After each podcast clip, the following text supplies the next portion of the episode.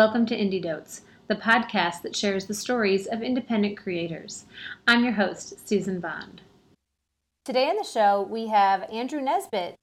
He's a software developer who develops libraries.io, and he basically solves problems around discoverability in open source and is also looking at things around sustainability. Welcome to the show.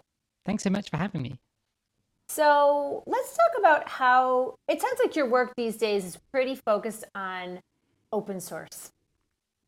Yeah, I've been kind of swirling around the open source for the sake of open source uh, kind of area for about two to three years, I guess. Uh, I I stumbled on it back when I started a project called 24 Pull Requests, which I think is about four years old now. Mm-hmm. Uh, that's basically a almost like uh, advent calendar at Christmas, but instead of you receiving things, you give gifts of code back to the open source projects that you have used and benefited benefited from for the past year, and you try and send 24 pull requests uh, in 24 days running up to Christmas, which turns out to be really difficult, but uh, has has kind of picked up a nice amount of momentum and actually uh, enabled a lot of people to uh, make their first kind of put their foot in the door of contributing to open source. That's so which, great. It's still going on, right? Yeah. So we run it every year. It starts first December and it ends on Christmas Day, uh, and then the whole project kind of shuts down and goes into stasis for the rest of the year before uh, December comes back around again. Oh, that's great. We'll make sure to have a link uh, a link to that. I'm definitely familiar with that project. So that's kind of how you got in, involved in it in a few years ago. And and how did I know today we want to talk about uh, libraries.io, or as we'll refer to it throughout our conversation, libraries. How did that come about? So, to follow on from 24 pull requests, one of the difficult problems with that project was actually kind to trying to suggest projects that people should contribute to.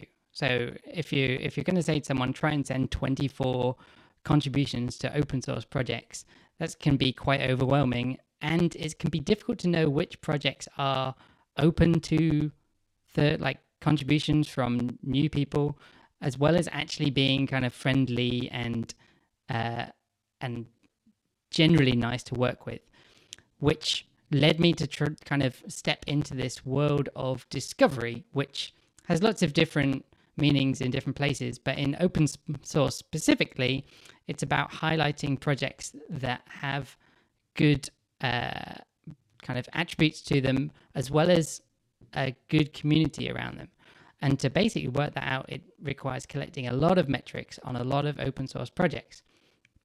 That is kind of where libraries ended up being created. I wanted some way of knowing which projects, which open source libraries are good.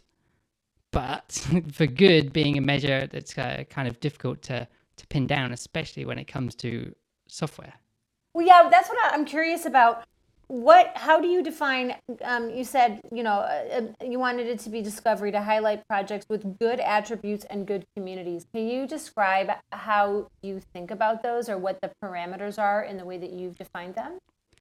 So rather than pick out each individual attribute that we think is good we kind of flip it on its head and look at how google use its pagerank algorithm which is essentially kind of looking for websites that link to other websites, and the sites that have the most links to them are considered to be link worthy uh, and trustworthy to a, to a certain degree. If if the BBC is linking to your website, the BBC obviously thinks that your content is link worthy and is uh, good enough for the, the readers of the BBC's website to actually go and visit that. And we can use the same kind of metrics uh, in the open source world. It's just that rather than links, we can use dependencies. So when we look at uh, individual libraries, often uh, a library will be depended on by another library or another open source application. So what libraries does is indexes every piece of open source software and all of the other pieces of open source software that they're built on top of. It then uses all of those links between those open source projects to work out an idea of usage. And then we use the usage to infer everything else. So we'll say this project, say Ruby on Rails, is used by over a hundred thousand other open source projects, and often those will be Ruby on Rails applications that have been open sourced. Things like libraries uh, itself and 24 pull requests are both Rails apps, and they have a dependency on Ruby on Rails. So we can actually infer that Ruby on Rails must be a reasonably good project if a lot of people are using it. The documentation must be good enough that people have been able to understand how to get started and to actually build on top of it. And we know that it's still working because they haven't removed it or uh, kind of deleted the project. Like Ruby on Rails is still providing value to them, so they still have it as a dependency. That gives you a really good indication that the project is dependable and can be suggested to other people. Ah, and so does that? What about this idea of good communities? Is that wrapped up in that, or is there a separate sort of concept of that? So do you evaluate that? we, at the very highest level, we use uh, the kind of the usage to infer that there must be a community around it. There's definitely a community of users, but we also then drill down into some of the different kinds of specific measures around the people that are involved in the project. So things like how many people have ever contributed to that project. And that can be difficult to measure for non code contributions, but for actual code, we can look at the number of unique contributors and the amount that they've contributed over time, as well as the, the kind of activity on the issue trackers, uh, on GitHub issues or different bug trackers to go, oh, it looks like there are lots of people actually reporting issues. Their issues are being responded to and potentially even being fixed within a reasonable amount of time. Uh, those all give you a good indication that there are active people around the project that may be able to help. In 24 pull request case, we're looking for projects where a pull request has been responded to within, say, a week uh, on average, and that uh, any open issues have at least had at one response to them. So it's not a lot of kind of questions that have gone unanswered. Right. So so if let's say someone is new to contributing to open source or new to the project, it would be really disheartening if they, you know, put something out there and then it was just like a ghost town and they never got anything back. Yeah, that's exactly what happened to the first year of 24 pull requests. There was loads of people that are opening pull requests on whatever repos that they they uh, thought were interesting, but they all came away kind of, well, I opened the pull request, but it never actually got merged and never got a response because there was no one on the other end to actually uh, to help kind of tell me if that was even a good piece of code, let alone merge it into the project. Right, which is incredibly disheartening and can take people away from wanting to contribute to open source. Yeah, so we wanted to make sure that it was, uh, we were suggesting good, friendly projects that had responsive maintainers. Uh, the the kind of knock on effect of that is you then start to measure how much time people are volunteering to the project because most of those maintainers are not being paid for the time to review each of those pull requests to respond to each of those issues that people are opening and that's actually quite a big ask of every maintainer as well Well, absolutely. I want to, um, before we go on more to that, I want to kind of go back to something which is interesting because the idea of what a good community is. Uh, so the way that you look at good community is number of unique contributors, you know, the activity on, in, you know, issues and bug trackers, responsiveness, all those kinds of things. But it doesn't say anything about, let's say, that the tenor or the tone of the communication within that open source project. No, so we've not gone deep on analyzing the individual humans in uh, in libraries IO, partly intentionally and partly due to the technical limitations. What we didn't want to build as part of libraries, which was definitely intentional, uh, was any kind of form of judgment on the people behind the projects. You are not your code. And if we were running, if we've indexed something like 30 million open source projects, we'd be able to build a fairly good picture of any individual user and compare them to other people. But that feels like nothing good comes out of trying to build Right. like an open source leaderboard of maintainers. Yeah, I think that makes sense. I wanted to bring that out because I think, again, it's this idea of how do we describe things and what do we mean by good. It makes sense that you didn't. I think that would definitely lead you into a lot of. There's definitely some things around the governance of a project that uh, we're trying to measure. So things like, does it have a code of conduct? Does it have a file for introducing new contributors? Which on GitHub there's a, a kind of a standard file name for uh, of that file, which is called contributing.md. If you have one of those in your repository, then GitHub will show that to anyone who is going to open up a request or respond uh, or to open an issue or file a bug report as a way of showing here are the steps that are particular for how to interact with this project or this community around this project. And that's usually a really good sign that someone is thinking about the incoming people to the project rather than just saying, kind of, I put this open source out into the world and I'm not assuming that anyone else is going to want to work on it with me.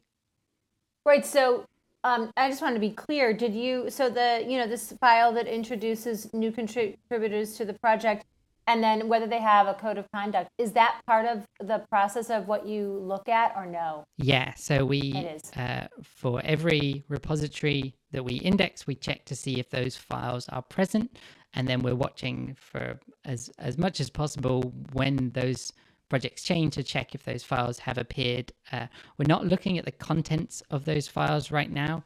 Uh, really just looking for kind of the indication that there's something there. And similarly, uh, having a license on the project is really important because it's actually a, a strong sign that it is an open source project that you are actually legally allowed to use.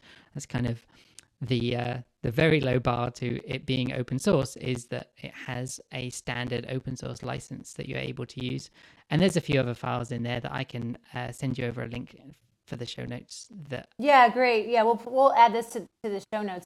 So it's more like a, a checklist of things that you're looking that they need to meet this the bar. yeah, so Uh, we've got a bar of uh, certain attributes that the repository has, and a repository kind of being a the central nexus point for all of the output from the community. And then we have the usage metrics, which align with those. So, kind of, if you've met enough of the basic criteria, you have a license, you have a code of conduct, you have a contributing MD, then the usage metrics are kind of like a multiplier on top of that. Oh, interesting.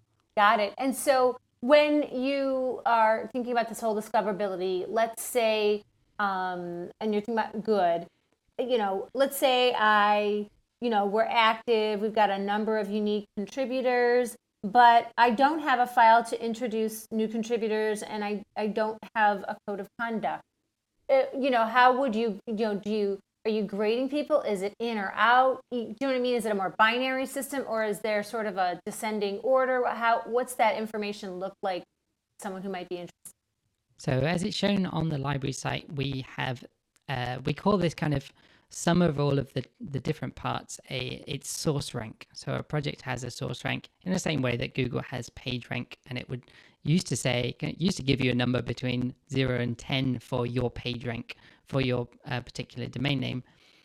Uh, for our projects, we have a source rank, and it comes out between somewhere 0 and 34, which is a little strange. And we're going to be changing that at some point to something kind of more percentage based, I think.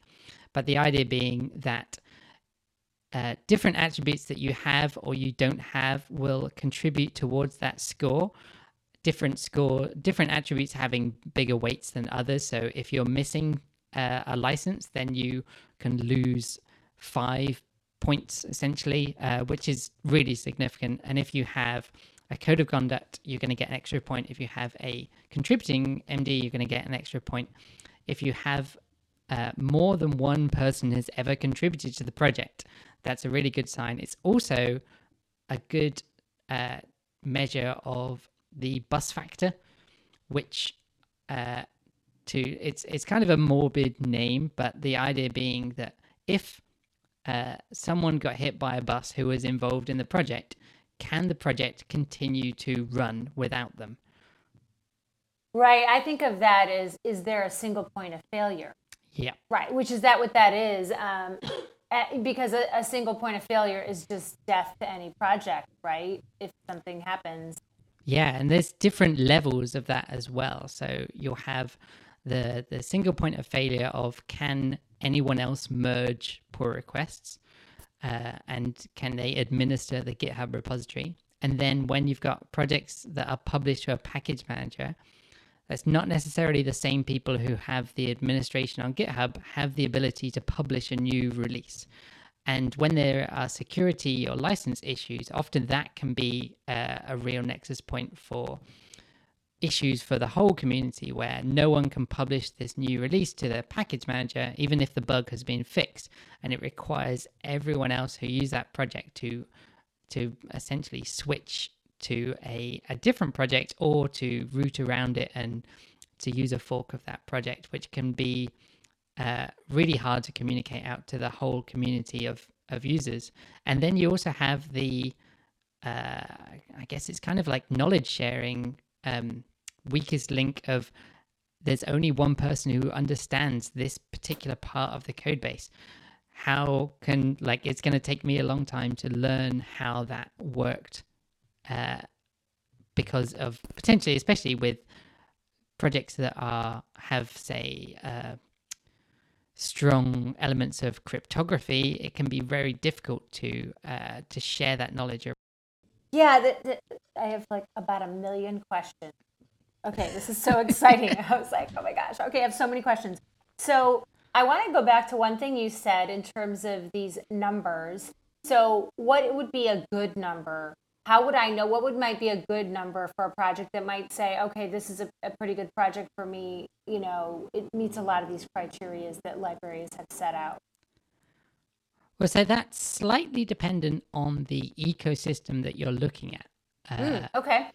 Which isn't ideal. Um, the source rank, as it stands, has a number of issues that we we do have um, kind of an ongoing uh, bug list for it that we're kind of planning a source rank version 2 that tries to kind of normalize this out and make it so that you can compare across any different ecosystem. But when you compare, say, a JavaScript project uh, to something maybe in the scientific community written in R, when you try and compare the, say, the amount of usage or the amount of contributors, there's just going to be a lot more people involved in a JavaScript project, or the potential for a lot more people compared to uh, in the scientific community. There's just a lot less developers who uh, are going to be available to contribute to that code. Right. So you have a smaller N. Yeah. Yep. So right now, libraries does a bad job of comparing those things uh, between ecosystems. So you you really kind of want to filter down to, and libraries lets you on most search results and most pages lets you focus on a particular ecosystem. So you can say, I only want to look at JavaScript libraries right now. And usually you, you have an idea of what uh, language or runtime you want to to solve your problem in because you've already got some code written in that. And then you can start to compare them and it shows you a breakdown for each individual field as well as the overall score. So you can drill into kind of going working out which is which. And libraries is going to order everything by that score and put the, the things with the best scores at the top uh, without you needing to do any work to kind of decide which things you should be comparing.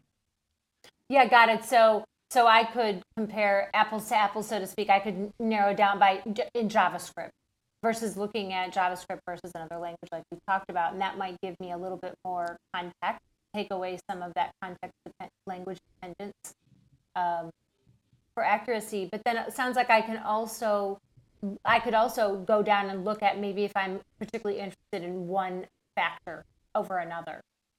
Yeah, so you can see for each project we have a an individual page which shows you the full breakdown.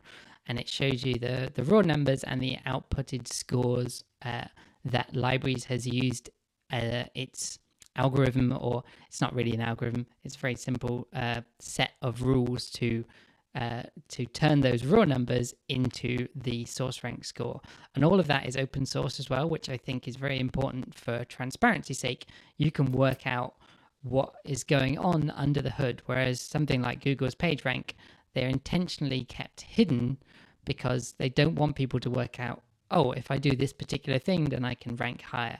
In our case, we're trying to expose these metrics are good. So if you can make your project do more of that, then you're going to rank better because hopefully that will encourage projects to do the right thing and which often means building a better community or at least uh, building the the putting the pieces in place to allow a better community to exist around it.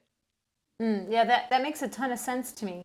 Now here's another question i have that kind of relates to all of this which is you said there's multipliers. So some things maybe are weighted more heavily. How did you figure out what to weight more heavily that are more multiplier factors?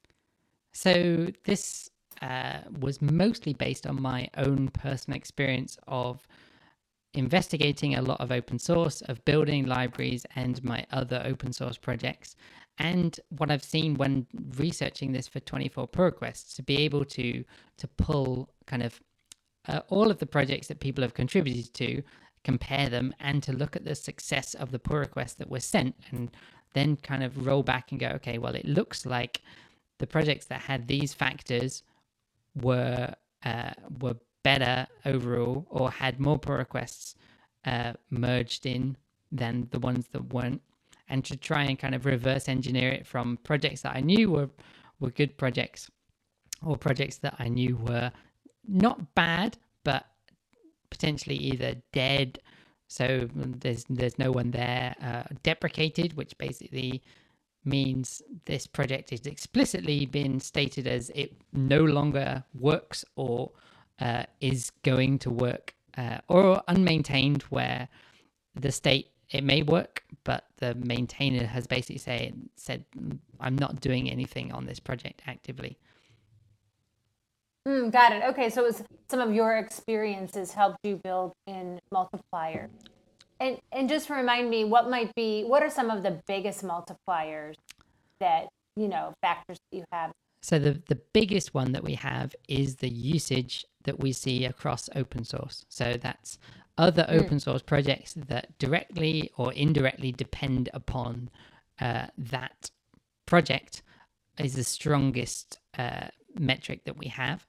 And then we look at the uh, other projects within the ecosystem that also link to those. So you've got this kind of two tier of open source repositories, which generally are going to be applications, things that people are actually using and running. And then you have libraries, which are individual pieces that make up those applications. And the connections between them are going to be usually defined in the same way but have slightly different weighting. So if an end user is using a library, that's a really strong signal that uh, it has proved some real utility for that particular uh, user. But if a library is depending on another library, then that actually ends up being uh, much stronger because other people are being kind of given that particular dependency without ever asking for it. It's called a transitive dependency. And so it is when I choose to use a particular library, I'm also choosing to use the dependencies that that maintainer chose to use within that library as well.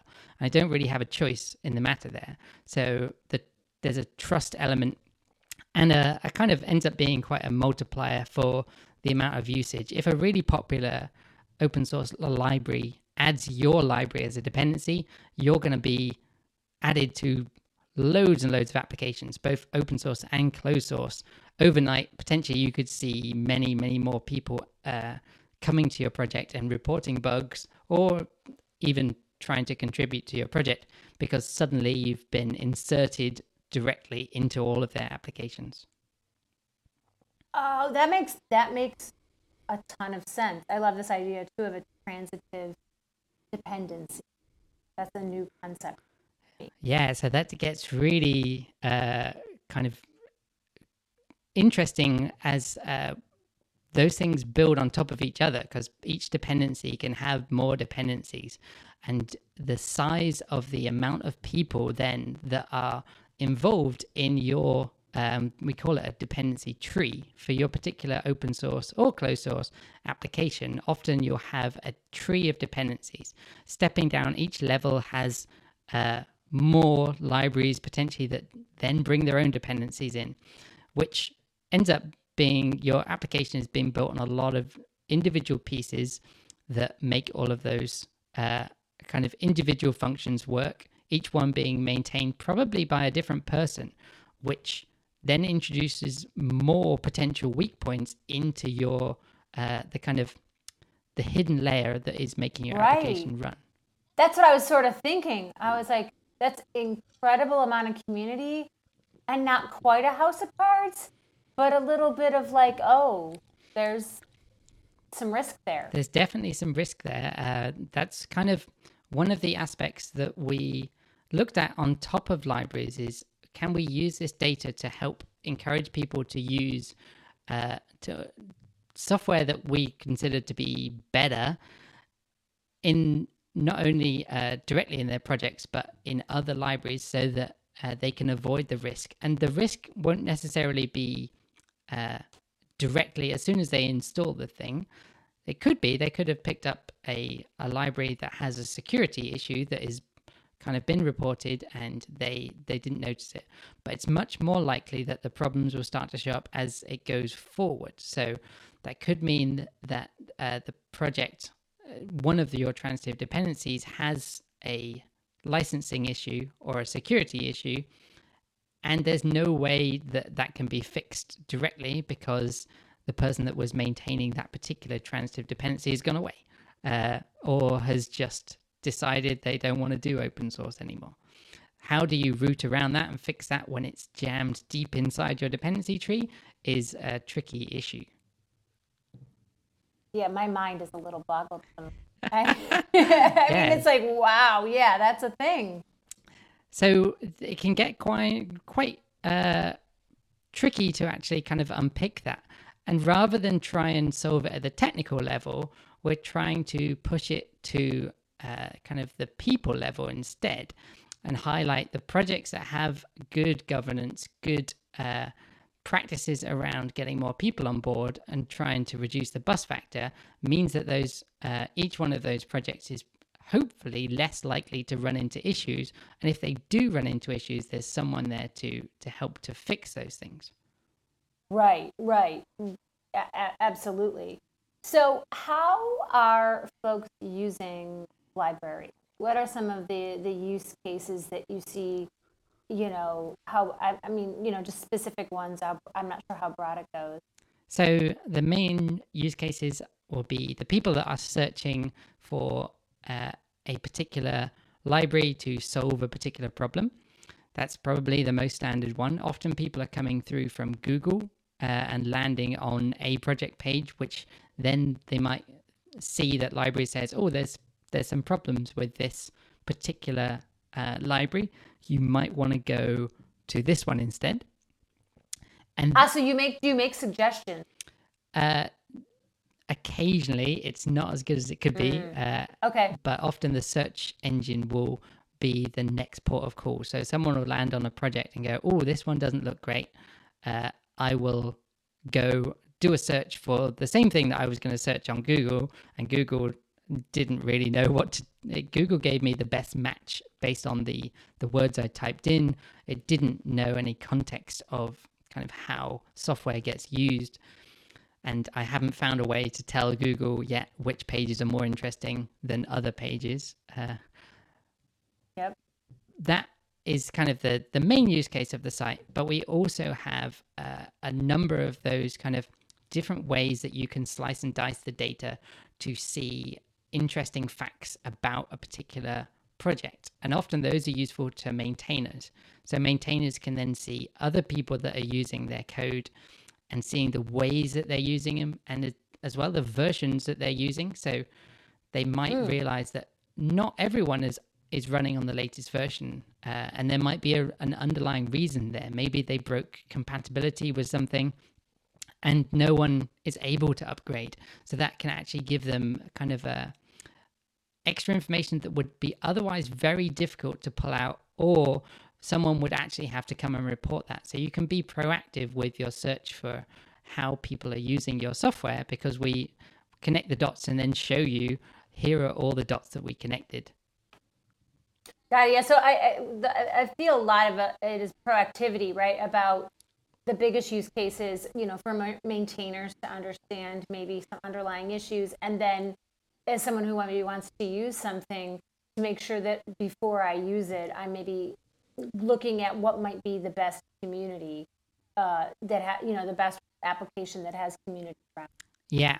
And then right. the other big use case that we've been focusing on for the past year has been uh, researchers. So we have a very rich data set that people can actually delve very deeply onto uh, to research behaviors and patterns within communities and compare them against other communities.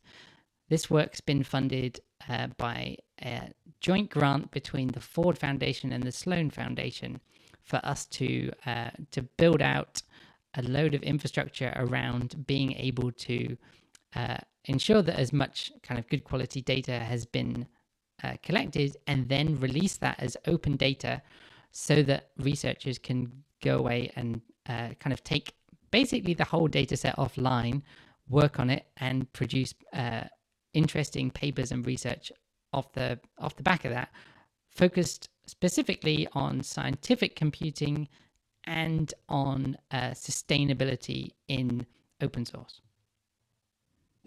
That is so fascinating. I had chills to talk about that. Um, but so what's interesting to me is that the original reason why you created this in some ways was the impetus of 24 pull requests, which was people trying to find projects to contribute to, is not a big way or use case for library. No, so I didn't want the two. I didn't want libraries to eat 24 pull requests. Uh, That's good. and so libraries can provide data back to 24 pull requests. We have a fairly comprehensive API, and libraries pulls. Uh, libraries provides data in a fairly agnostic way. 24 pull requests can then go and check the SourceRank for each project as well as the individual breakdowns for those uh, things and decide how it wants to use them. So the way that we often kind of treat libraries or talk about libraries is that it's a fairly agnostic raw data source of open source metadata. And then it has a discovery tool built on top of it, which happens to be the library's kind of web interface, which has an opinion about how uh, software is uh, kind of useful from a discovery point of view. But other people can build other kinds of lenses on top of that data, and they can take the different attributes that they think are important and make those more visible. So 24 pull requests looks much more at the contributing factors rather than the uh, the usage factors. And it says okay well for the subset of projects that i care about let me order those by the ones that have uh, the most likely to respond to a pull request. That makes a ton of sense. So uh, and i don't know how many folks are using libraries? I don't know what the the metrics you use to look at folks who are using your oh, so libraries? I think it's serving about a million HTTP requests a day. Uh, wow. So it's fairly large. It, it uh, costs a reasonable amount in uh, server infrastructure to keep all of that working. And I think something like 300,000 unique visitors a month uh, last time I looked. Wow, that's a pretty good that's a pretty good size. The most of those users are going to be anonymous. Uh, they're or they're the users that are pulling things from the API. And we have about 15,000 people that have logged in and generated an API key. Uh, I think nowhere near as many people are actually using the API as that. But we also have uh, all of the data being out in the open that it's really hard to measure actually how many people are using that in different places because all of the data is released under Creative Commons. There's no need to to come back and tell us that you're using it. You can just, as long as you uh, persist the license with the data, then people can do whatever they want with it. So that's quite hard to to put an exact measure on it. Yeah, that that that may I, I totally get that. That that makes sense. So, how long have you been working on libraries? Uh, good question. I want to say it's coming up to three years since the first commit. The and we've been both uh, myself and Ben Nickolls uh, have been working on it for almost a year under the grant. So our grant finishes at the end of 2017, and uh, we've been working on it full time for uh, that period to try and reach the the goals of the grant. Yeah, that's so. That's um that that's a bit of my question. So right now, is this your full time? Yeah, pretty much. So spending uh, 95% of my time on libraries and then uh, doing some work around the side of it. Uh, we have a tool uh, built on top of it called Dependency CI, which is uh, kind of a compliance tool that we're experimenting with. It's not quite, we've not really had the time to put into the uh, the amount of effort that customers are going to need to actually start being able to to use that as much as we'd like mostly because people who really care about open source compliance are big enterprise users. And big enterprise users want to run uh, their software on kind of behind the firewall on premise right uh, right. and dependency ci has uh, direct links to the library's API, which makes it really hard to install and run inside of a firewall without talking to the library's API. So we've not had the resources Right. yet to be able to do that. I'm hoping that we'll have uh, something there, kind of starting next year, to be able to actually like really get that project going a little bit more because it's got some really interesting uh, responses when we rolled it out. We just never had the resources to be able to follow it through. Yeah, so um, I want to go back to this whole idea. So you have funding. Um, how did you get that funding? So we got an introduction from Nadia Eghbal to uh, the Sloan Foundation. I want to say a year and a half, nearly two years ago. Uh, Were you clear you wanted to get a grant, or or was it like it meant someone mentioned it and you happened to get an introduction? Uh, initially, it wasn't the plan, but once we had the introduction and we met uh, Josh from the Sloan Foundation, that became a, a very clear kind of possibility for one way to to drive the project without needing to give up any form of control uh, directly. At least uh, we were the ones who proposed what would be done for the grant, so we were kind of just choosing what we would do up front and then having to uh, to follow through on those agreements. And it also meant that uh, we would be able to do everything in the open rather than um, uh, kind of closing things off and hiding them away, which is often the way that you would turn a project like that into a uh, profitable business. Well, well, right. So this leads me to a couple more questions. Uh, how were you making money before this? Like, how did you make a living, right? Because we, let's admit, we all have to like pay for, I don't know, ramen noodles, rent, or whatever it is. Um, and, and you know, so how were you making money before that? So I was working on libraries mm, kind of part time, mostly evenings and weekends, and working as a contractor uh, where I would occasionally take a month in between contracts and focus on uh, libraries directly for some of that time. And Dependency CI was actually one of those kind of month gap projects in between contracts where I developed it in about a month on top of the libraries API before taking on another contract um, after that it was finished. And so now you're not doing contract work the last year under the grant.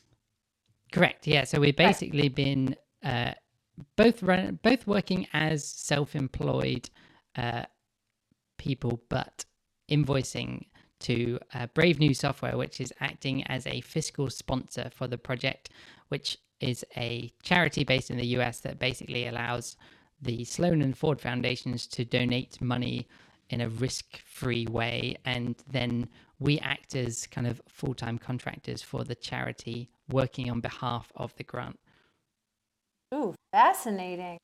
And what happens when the grant is up at the end of the year? Then what will be your income source? So we're working on some uh, ways of making libraries kind of more self-sustaining for the next year and beyond. Uh, I can't talk about that just yet, but I'm confident that we'll be able to continue to work on libraries full time and uh, also be able to keep it open source and kind of developed in a, a very similar way than it already is.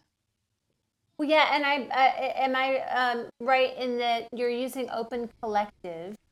So I'm not using Open Collective for libraries. I'm using Oh, Open okay. Collective for a number of my other smaller open source Mm. projects, including 24 pull request, which gets it. It doesn't pay for any time on the project, but it does pay for the hosting costs.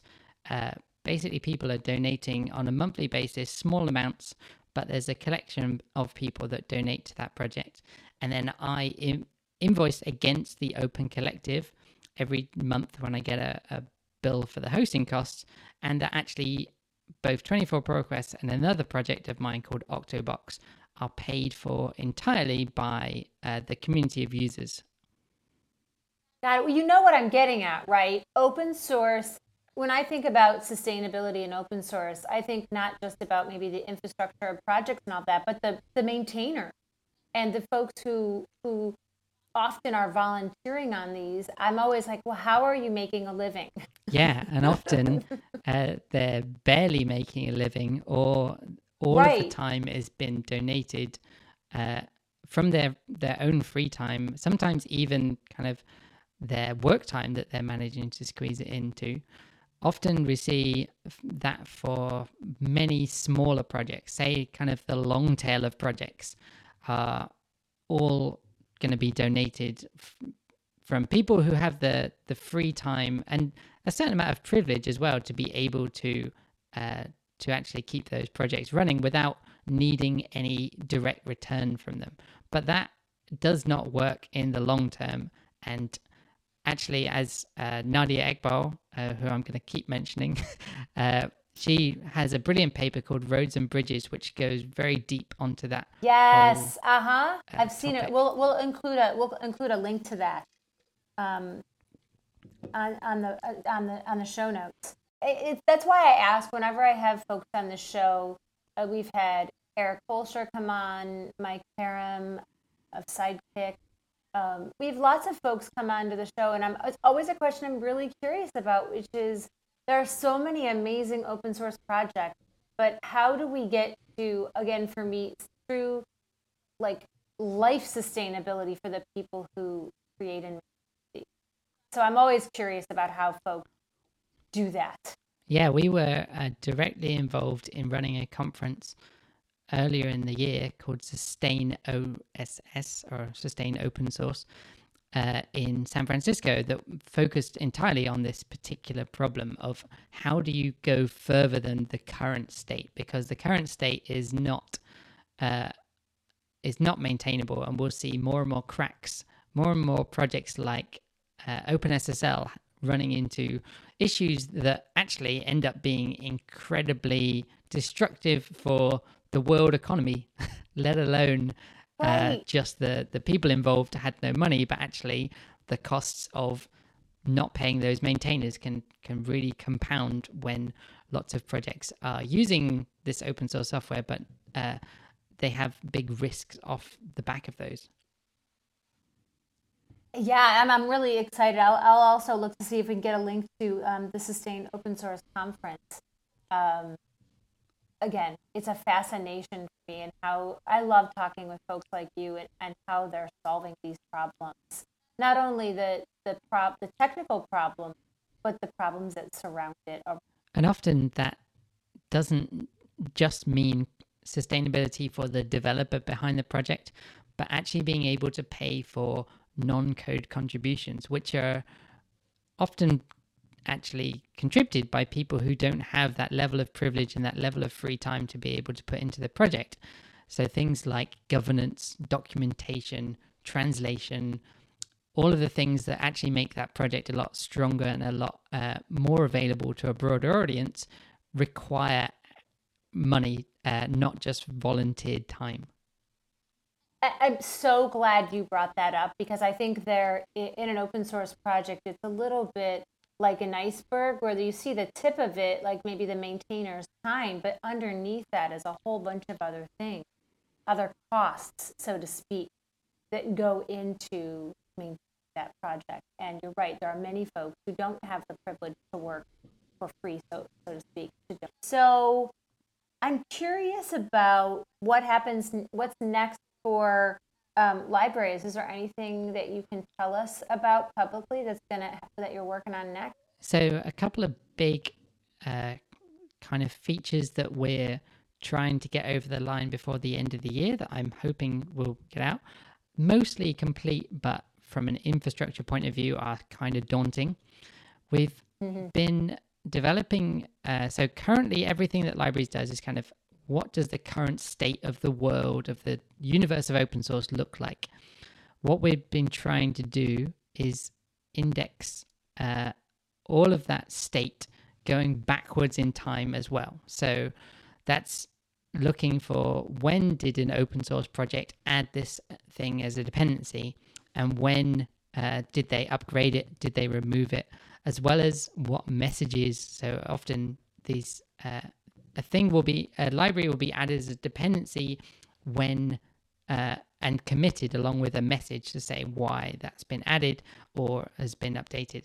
What we're going to try and do is mine all of the Git repositories and all of their history over kind of backwards through 10 years of all open source to try and get a, a pulse of usage across each ecosystem for all of open source across all that time. oh wow. That's a little project. So from the from the code side of things, it hasn't been too difficult. From the infrastructure side of things, that's going to be two orders of magnitude more data than we currently host, and it's already a lot of data that we're currently hosting. So we're still not hosting source code, but we're hosting all of the metadata around those things and trying to format them and normalize them into kind of easy to use uh, data sets. The the interesting features that we'll be able to get out of this will be to to see trends over time, either for individual libraries or for uh, ecosystems as a whole. So you'd be able to say, kind of looking at Rust is a fairly new programming language, and their package right. manager is only a couple of years old. I want to say. Uh, and would actually be able to see the usage patterns for that whole community grow over time back from when it was first uh, kind of instantiated and potentially even be able to line that up with other uh, events that have happened and see kind of cause and effect. But more interestingly is we can see if we put some form of investment into this open source can we measure the result uh, rather than just say it's good to have a, a code of conduct, can we show that when a code of conduct is added to the project, that it all of the positive measures went up uh, at the kind of improving rate? If we can do that, we can literally be able to measure, put money in, or put things into projects and see the results that we want to come out the other side. That would be really fantastic. I'm really excited by that. What a fun, what a fun possibility. So that's uh, super interesting for Sloan and Ford because they'd be able to to make a really good case for we should put money into this scientific software because the last time that we did it, we saw this positive outcome. Uh, you basically be able to make a much better case for investing in open source for the projects that you use or the projects that you care about because you'd have a measurable outcome. Wow. I, I, Andrew, you're just, I'm so, I'm so in awe and so inspired by uh, what you're by possibility. Um, I'm so I'm so glad that you were willing to come on the show today. Um, I've really enjoyed learning more about the way you think about it and what the possibilities are.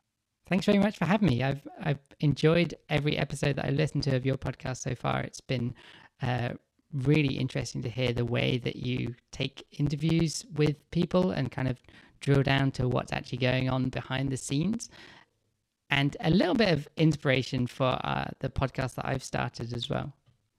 Oh yeah, let's mention what what the what the podcast is that you're doing. So we've been running a podcast called The Manifest, which is incredibly nerdy. If this episode wasn't nerdy enough already, uh, that it is a podcast only about package management. So that's I think there's a limit of a kind of a ceiling of 60 episodes and we will run out of content. But it's been really interesting to speak to the people behind the software that makes libraries work and makes most uh, people's kind of day jobs work, where it's, it's the orchestration and the uh, collection of all of these different pieces of open source and how they work together, which is often maintained by very few people with very little funding.